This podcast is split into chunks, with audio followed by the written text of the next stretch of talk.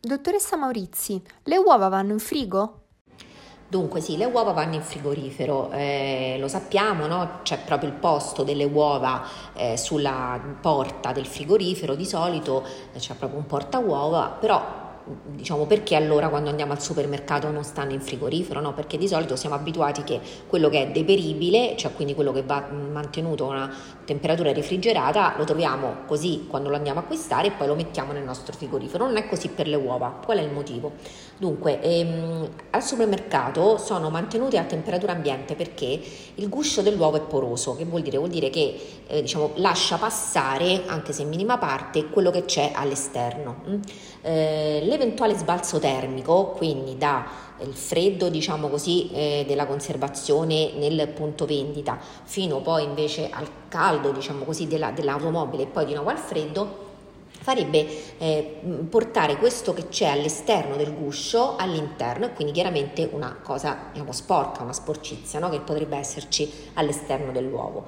Eh, a quel punto però abbiamo evitato che questo succeda, quindi abbiamo un uovo che l'abbiamo portato a casa e lo dobbiamo mettere in frigorifero perché ricordiamoci sempre che le temperature refrigerate rallentano la crescita microbica, non uccidono i batteri come è la cottura, ma rallentano la crescita microbica e quindi eh, siccome appunto eh, diciamo, la salmonella è uno delle, eh, dei patogeni che può oh, più spesso insediarsi all'interno delle, delle uova anche sul guscio, è, è, è, buona cosa mettere l'uovo in frigorifero.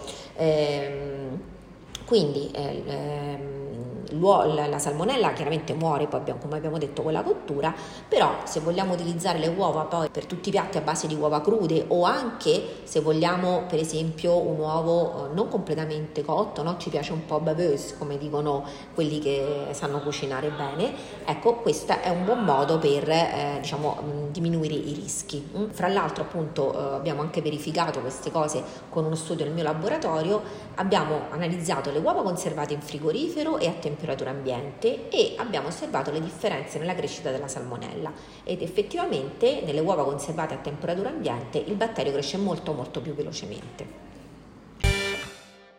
Come devo sistemare gli alimenti in frigorifero? C'è una regola?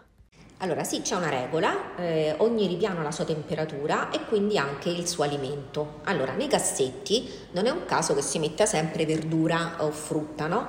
Qual è il motivo? Perché è la parte più calda, diciamo, del frigorifero, tenuta intorno ai 7-10 gradi. Mm? Poi invece subito sopra il frigorifero, i cassetti, c'è proprio questo ripiano che viene chiamato appunto ripiano basso, proprio perché è l'ultimo, di solito quello più in fondo, che invece ha la temperatura più bassa, quindi 0-2 gradi centigradi e lì è buona norma mantenerci la carne, il pesce e così via. Ehm, i, eh, I ripiani centrali invece hanno circa una temperatura di 4-5 gradi e quelli in alto di 6-8 gradi. Allora, ehm, quindi abbiamo detto che nel cassetto frutta e verdura, anche l'insalata in busta va mantenuta lì comunque. Eh, il ripiano più basso abbiamo detto che va utilizzato per la carne e per il pesce. Eh, la carne macinata e il pollo massimo due giorni vanno consumati, altrimenti mettiamolo in congelatore.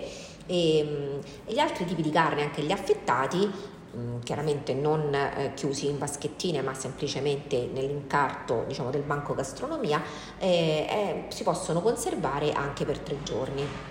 Il pesce entro 24 ore dall'acquisto e le semiconserve, per esempio l'elice sott'olio, quello che c'è scritto in etichetta. Mm? La mensola centrale invece, quella appunto che abbiamo detto sta a circa 4-5 gradi, eh, usiamola per esempio per tutti gli alimenti che regano in etichetta conservare in frigorifero dopo l'apertura, come per esempio ehm, le uova oppure alcune conserve, no? dopo che le abbiamo aperte, le marmellate, le verdure sott'olio e così via.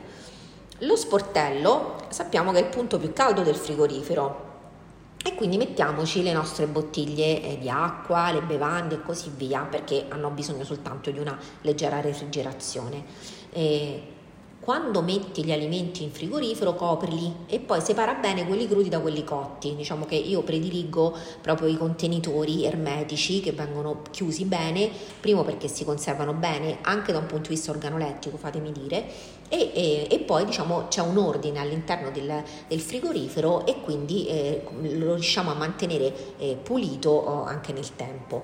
Eh, non devi caricarlo troppo perché altrimenti l'aria non circola all'interno e puliscilo, puliscilo in maniera periodica con acqua e un po' di bicarbonato e poi non far, far mai formare il ghiaccio sulle pareti. Se c'è ghiaccio sulle pareti vuol dire che è un cattivo funzionamento. Mm? Quindi a quel punto diciamo il frigo è stato troppo, troppo pieno, quindi magari togliamo le cose, leviamo bene il ghiaccio, rimettiamo tutto dentro e facciamo oh, attenzione a che non si riformi. Perché a volte le confezioni di stracchini e mozzarella si gonfiano anche se li tengo in frigorifero?